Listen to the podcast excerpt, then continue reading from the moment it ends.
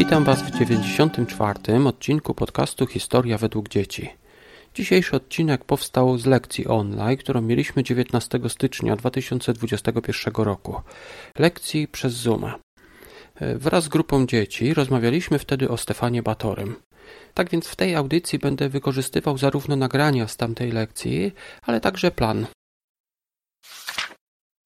Stefan Batory został królem Polski 14 grudnia 1575 roku i rządził aż do śmierci 12 grudnia 1586.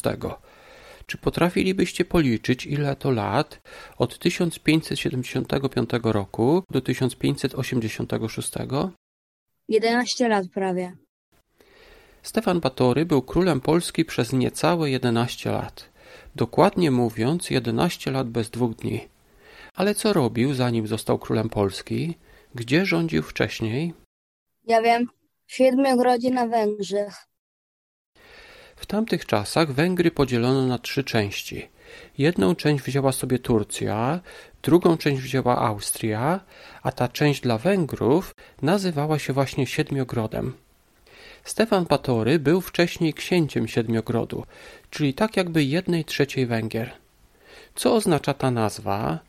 Co oznacza Siedmiogród? No siedem grodów. Inna nazwa Siedmiogrodu to Transylwania. Z czego jest słynna Transylwania? Z różnych potworów. Stefan Batory pochodził właśnie z Transylwanii. Ale czy wiecie, kto jeszcze tam mieszkał? W Transylwanii około 100 lat przed Batorym mieszkał Wlad Palownik, którego nazywano Drakulą. Był to bardzo okrutny władca, niektórzy mówią, że był wampirem, dlatego być może słyszeliście legendy o wampirach z Transylwanii. My jednak, zamiast legendami, zajmijmy się historią. Aby zostać królem Polski, Stefan Batory musiał zgodzić się na kilka warunków. Te warunki nazywa się po łacinie pacta conventa. Jakie to były warunki? Musiał przyrzec e, wierność swojej żonie też, An- Andrze Jagiellonce. Królem Polski została najpierw Anna Jagiellonka.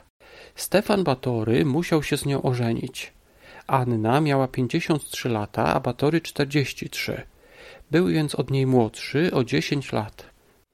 E, Kto z nich wygląda starzej na obrazach? Poszukajcie sobie może w internecie obraz Stefana Batorego i obraz Anny Jagiellonki. Czy myślicie, Wygląda od niej jest... 30 lat młodziej. A według mnie wygląda o 11 lat więcej od Anny Jagiellonki. Takie ohydne, podkrążone oczy. Mhm. Taką dziwną twarz. W tamtych czasach 53 lata to była już starość i wielu ludzi umierało w tym wieku. No. Władysław Jagiełło żył prawie 80 lat. Chociaż oczywiście zdarzali się ludzie, którzy żyli bardzo długo, to jednak najczęściej dorośli umierali właśnie mając około 50 lat. Ja mam właśnie 50 lat. Gdybym żył w średniowieczu, to prawdopodobnie niedługo bym już umarł. Dzisiaj jednak ludzie żyją o wiele dłużej, aż do 80 lat i nawet dłużej. Wracając jednak do Anny Jagiellońki i Stefana. Mimo, że była ona starsza o 10 lat, to jednak przeżyła swojego męża. Anna żyła łącznie 73 lata, a Stefan tylko 53.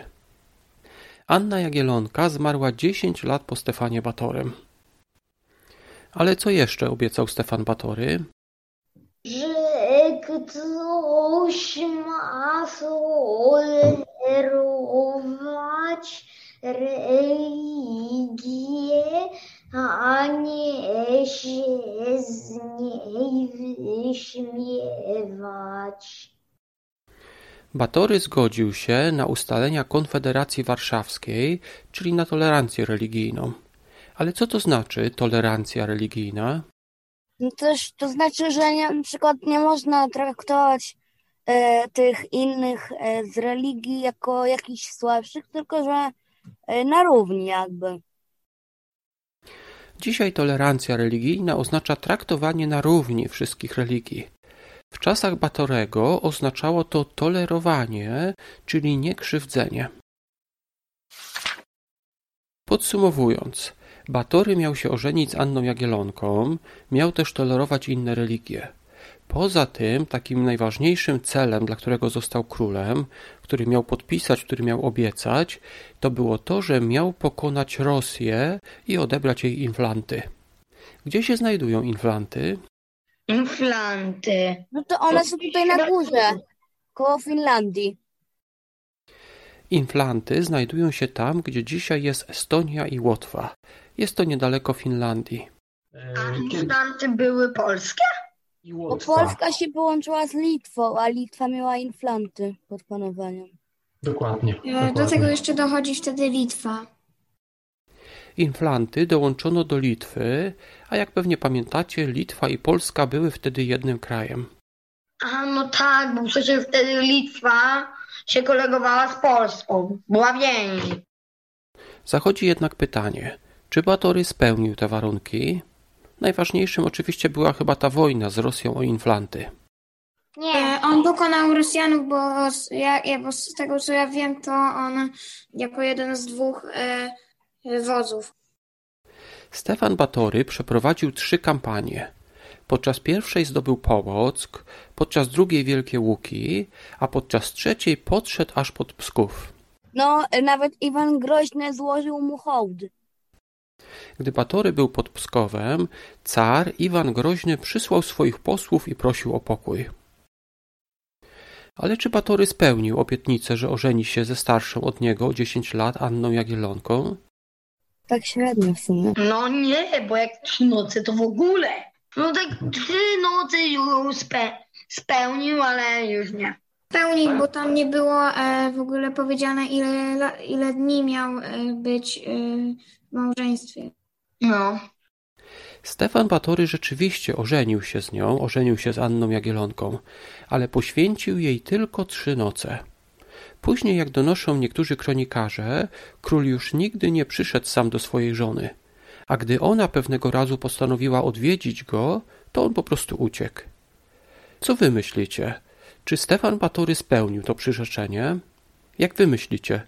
Jak wy to oceniacie? Zaczęliśmy od najważniejszej wojny, którą przeprowadził Batory, a była to wojna z Rosją, która trwała parę lat. Właśnie na tej wojnie Batory się wsławił, ale to nie była jego pierwsza wojna jako króla Polski. Czy wiecie z kim Batory walczył zaraz po swojej koronacji? Gdańsk? Być może słuchaliście już odcinka 87, gdzie mówiliśmy o historii Gdańska i o wojnie Polski z Gdańskiem. Jak do niej doszło? W 1575 doszło do podwójnej elekcji. Oznacza to, że wybrano dwóch królów. Ostatecznie zwyciężył Jan Zamojski, który popierał Annę Jagiellonkę i Stefana Batorego. Jan Zamojski doprowadził właśnie do koronacji Anny Jagiellonki i później także Batorego. Jednak Gdańsk popierał innego kandydata, Maksymiliana II Habsburga. Gdy więc Batory już został królem, nie został wpuszczony do Gdańska i wtedy wybuchła wojna. Kto w niej wygrał? A Gdańsk się poddał, tak? Gdańszczanie mieli swoją armię, ale 17 kwietnia 1577 roku doszło do bitwy pod Lubiszewem. Najpierw piechota Batorego zdobyła działa Gdańszczan i skierowała je na nich, a potem ich oddziały doszczętnie rozbiła jazda Batorego. Gdańszczanie wytrzymali jeden atak husarii, a przy drugim uciekli i ścigano ich aż pod sam Gdańsk. Jednak Batory nie był w stanie zdobyć Gdańska, który miał bardzo nowoczesne fortyfikacje. Gdy więc Gdańszczanie poprosili, zawarto pokój. Jak więc myślicie, kto wygrał na tej wojnie? Tak, Był remis. 40% Gdańsk, a 60 Batory. Nie, 50 na 50. nie, 45 Batory i 55 Gdańsk. No to Batory by przegrał. Batory był bardzo dobrym wodzem. Potrafił się uczyć także na własnych porażkach. Pokonał Gdańszczan w polu, ale nie potrafił zdobyć samego miasta. Oznaczało to, że ma bardzo dobre wojsko do walki w polu, ale nie ma wojska do zdobywania miast. Batory więc postanowił zmodernizować wojsko polskie. Wprowadził w nim cztery takie ważne zmiany. Jakie? Tworzył husarię. W odcinku 83 mówiliśmy o historii husarii. Było to wojsko, które powstało w Serbii, a później walczyło na Węgrzech. Teraz do Polski przybył król Siedmiogrodu, czyli król kawałka Węgier. Batory sprowadził ze sobą do Polski także husarów oraz węgierską piechotę. Husaria świetnie spisała się w polu podczas bitwy pod Lubiszewem. Ale husaria przecież nie może zdobyć miasta. Husarze nie mogą zdobywać murów. Oni jeżdżą na koniach, a nie wybiegają po drabinach. Do tego potrzebne jest inne wojsko. Jakie więc jeszcze wojsko stworzył Batory? Czy może wiecie? od Wraniecką. Batory przyprowadził ze sobą także trochę piechoty węgierskiej, ale potrzebował więcej żołnierzy tego typu. Stworzył więc w Polsce piechotę wybraniecką, czyli taką piechotę, która potrafiłaby zdobywać mury miasta. Batory zrobił jednak coś jeszcze. Był pierwszym królem, który dbał o morale. Co to jednak znaczy? Co to jest morale? Znam morale drużyny, nie, nie pamiętam co to znaczy. W dzisiejszych czasach najczęściej używamy tego słowa, słowa morale, gdy mówimy o drużynie sportowej. Gdy taka drużyna ma duże morale, to łatwo wygrywa. Batory dbał o morale swojego wojska. Był pierwszym królem, który kazał tłumaczyć każdemu żołnierzowi, dlaczego trzeba walczyć. Poprzednio po prostu kazano ludziom, nakazywano im, aby walczyli. Okazuje się jednak, że tak jak sportowcy, gdy mają duże morale, to lepiej grają, tak samo żołnierze mający morale lepiej walczą na wojnie. Tak więc Batory na wojnę z Rosją kazał zabrać także drukarnię i później drukował informacje dla swoich żołnierzy o powodach wojny z Rosją. Czy rozumiecie więc, po co żołnierzom jest potrzebne morale? E, Żeby wygrać? To siła chyba. Jakie więc cztery zmiany wprowadził Batory? Piechota wybraniecka, husaria, artyleria, jeszcze coś tam było. Husaria, piechota, Właśnie chodziło mi o tę morale. Stefan Batory wprowadził w polskiej armii husarię, piechotę wybraniecką, nowoczesną artylerię oraz wzmocnienie morale żołnierzy. Przy okazji warto wspomnieć, że morale to taki rzeczownik, który w ogóle się nie odmienia. Zapytajcie może o to pana albo panią od polskiego. Dlaczego jednak Batory potrzebował lepszej artylerii? Podczas oblężenia Gdańska Batory zorientował się, że potrzebuje takiej lepszej artylerii, takich lepszych armat. Sam król wymyślił, aby strzelać rozgrzanymi kulami armatnimi, które mogły zapalać w to, co trafiły. Teraz przejdźmy do kwestii języka. Czy wiecie, w jakich językach mówił Stefan Batory? To umiał mówić w pięciu różnych, ale po polsku się nigdy nie nauczył. I z Mhm. żoną się porozumiewał przez tłumacza. Istniał wtedy No taki gościu, który ci tłumaczy język na język innemu. A jaki język w czasach Batorego był językiem międzynarodowym? francuski, Łacina. francuski, Francuski później trochę. Wtedy była łacina jeszcze. Łacina, a drugie miejsce Polski. W tamtych czasach wszyscy wykształceni ludzie w całej Europie mówili i pisali po łacinie. Wprawdzie reformacja i protestantyzm trochę osłabiły siłę łaciny, mimo wszystko w krajach katolickich wiele osób znało ten język. Że e, pierwszą osobą, która przetłumaczyła Biblię na język niemiecki był Marcin Luther i on też stworzył protestantyzm, który wcześniej się nazywał luteranizmem. Przetłumaczył na niemiecki. W krajach protestanckich, takich jak Niemcy, ludzie zaczęli częściej posługiwać się językami rodzimymi, ale dalej używano na przykład w tekstach naukowych. Batory miał kilka ciekawych powiedzonek. Na przykład rozmawiając z szlachtą powiedział kiedyś, że nie będzie królem malowanym. Czy rozumiecie, co to znaczy? To znaczy, że e, nie chce być królem, e, który będzie na obrazach, tylko takim, który e, będzie dobrym wodzem i będzie walczył, a nie na obrazach będzie malowany. Niektórzy królowie wyglądali ładnie na obrazach, ale za nich rządził ktoś inny. Batory powiedział, że jeżeli ma być królem, to nie będzie takim królem tylko na obrazie, ale będzie naprawdę rządził. Batory spędzał też wiele czasu ze swoimi żołnierzami. Mieszkał w namiocie i jadł to co inni żołnierze.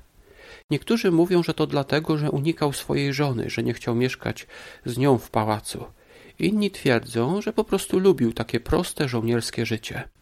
Co więc jadł Batory? Ja wiem, że na pewno nie jadł truskawek, dlatego że został utworzony z dużych gatunków poziomek. Batory rzeczywiście nie mógł jeść truskawek, bo te pojawiły się dopiero w XVIII wieku. Batory najbardziej lubił potrawy z czosnkiem. Pewien szlachcic, zdrajca, powiedział kiedyś nawet, że król pachnie czosnkiem. Batory mu wtedy odpowiedział, że on pachnie żołnierzem, czyli pachnie tak jak żołnierz. Bo rzeczywiście żołnierze tak pachnieli, bo także jedli dużo czosnku. Wow, ja też bardzo lubię czosnek.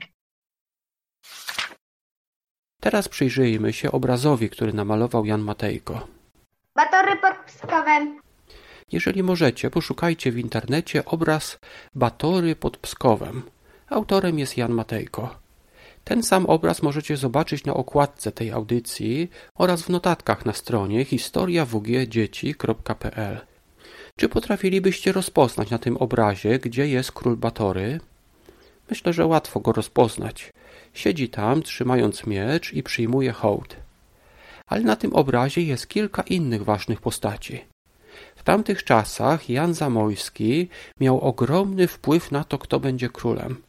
To właśnie on doprowadził do koronacji Anny i Batorego, a potem także do koronacji Zygmunta III Wazy. Gdzie stoi Zamojski na tym obrazie? Ja, ten w czerwonej szacie. Zamojski jest trochę z tyłu, w takiej długiej czerwonej szacie. A na środku widać ubranego na czarno legata papieskiego, który doprowadził do podpisania pokoju z Rosją. Trochę z tyłu widać kilka postaci ubranych jak husarze. Kim jest ten husarz zaraz za legatem papieskim? Żółkiewski. Tak. Batory pokonał Rosję, ale gdy umarł, Żółkiewski kontynuował jego dzieło. Kontynuował dzieło Batorego w wojnie z Rosją. Hetman Żółkiewski, który na tym obrazie jest przedstawiony właśnie jako husarz, przy pomocy husarii po śmierci Batorego pokonał Rosjan i na dwa lata zajął Moskwę. Na tym obrazie jest wiele innych ważnych szczegółów. Na przykład, dlaczego Batory pod nogami ma skórę niedźwiedzia? Jak myślicie?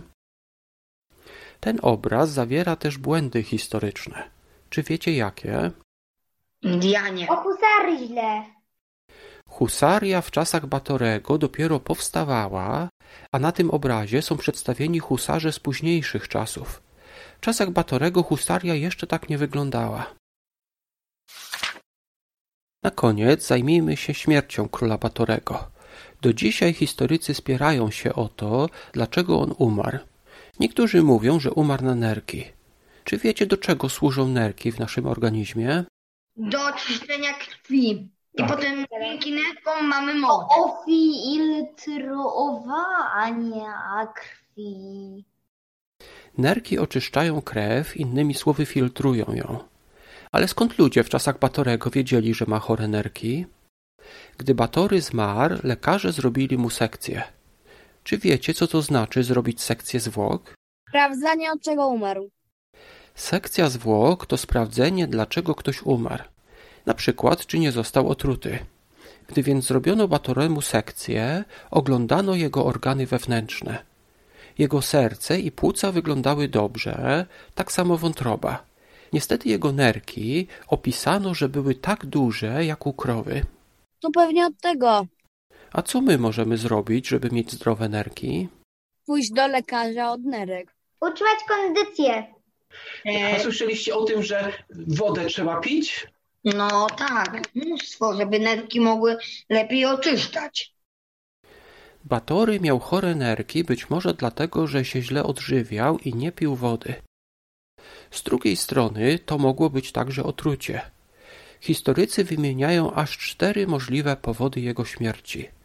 Te powody to mocznica, to jest taka choroba, cukrzyca to taka inna choroba, Trzeci powód wymieniany przez historyków to otrucie, a czwarty to gangrena. Gdy Batory był mały, pogryzł go pies i rana od tego ugryzienia nigdy się nie zagoiła. I niektórzy historycy mówią, że właśnie on zmarł na gangrenę, która była w tej ranie po tym ugryzieniu przez psa. Niektórzy mówią, że umarł właśnie z powodu gangreny w tej starej ranie. Na razie to tajemnica, na co zmarł król Stefan Batory. Być może wy kiedyś odkryjecie to. Co zapamiętaliście? E, Że Stefan Batory stworzył husarię. To moje ulubione wojsko. A co szczególnie was zdziwiło? No może o tym obrazie, bo nie wiedziałem, że wtedy jeszcze skrzydeł na husar nie było. Ja myślałem, Tak. że one były od zawsze. Co jeszcze warto zapamiętać o Batorym? To, że te cztery rzeczy ważne, które on zrobił dla Polski, dla wojska też. I to, że nie chciał być królem malowanym, tylko działać faktycznie dla dobra państwa. Słusznie. To, że nie słusznie. lubił Anny Jagiellonki. Co jeszcze? Y, To, że umarł na energii i że pił tylko wino, że go pogryzł pies y, i że y, stworzył husarię, piechotę wybraniecką, artyleria- artylerię i jeszcze coś tam, ale zapomniałam, co to jest. A co zapamiętaliście z tego obrazu? Ja to głównie ten obraz. No ten Żukiewski tak najbardziej. Na tym obrazie coś trzymał w ręce. Co Batory zmienił w polskim wojsku? Że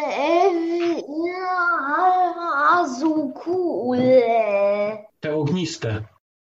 Może jeszcze coś z obrazu? Mi najbardziej się na tym obrazie podobało, że król, znaczy cesarz Rosji e, się poddał królowej Polski. Było najbardziej satysfakcjonujące.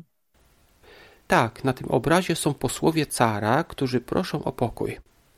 Coś jeszcze? Ja zapamiętałem, że zmienił trochę wojsko zmienił, cztery rzeczy zmienił w wojsku że uciekł od Jagiellonki. Ja mu się nie dziwię, A jak długo panował? czyli 11 lat i bez dwóch dni. Mhm. Może właśnie 362 dni, bo nigdy nie wiadomo, czy to nie był rok przestępny. A jak się nazywał kraj, z którego przyjechał do Polski? W Siedmiogrodzie, A jak inna nazwa jeszcze tego? Transylwania. Ania to potwory. A co musiał obiecać, żeby zostać królem Polski? Że nie opuści, że nie opuści Anny Jagiellonki. Y, Co jeszcze obiecał? Y, Że pokona Rosję. Co jeszcze? Że będzie tolerować na przykład muzułmanów albo jakichś innych wiary. A dlaczego umarł? Na Ameryki. E, Otrucie.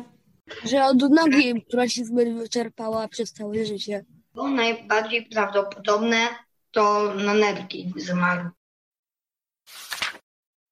Podsumowując, Batory y, był królem Polski przez niecałe 11 lat. Batory, Stefan Batory e, panował w Transylwanii. Że pokona Rosję, że nie opuści Stefan Batory. Obiecał, że nie opuści Anny Jagiellonki. Że wygra z Rosją. Stefan Batory prowadził y, właśnie te y, jakby nowości w armii polskiej, że stworzył husarię. Mm, No to też mi się wryło w pamięć właśnie, że y, te kule gorące y, stworzył i tą piechotę. To e, Stefan Batory nie mówił po polsku przez całe życie praktycznie i mówił tylko po łacinie. No i tam po swoich językach, które znał inne. na dzisiaj to już wszystko. Dziękuję Wam, że wysłuchaliście do końca tej audycji. Dziękuję też oczywiście wszystkim, którzy wzięli udział w tej lekcji, którzy wzięli udział w nagraniach. Szczegóły na temat lekcji online znajdziecie w grupie na Facebooku. Link będzie w notatkach. Zapraszam niedługo do kolejnej audycji, a więc do usłyszenia.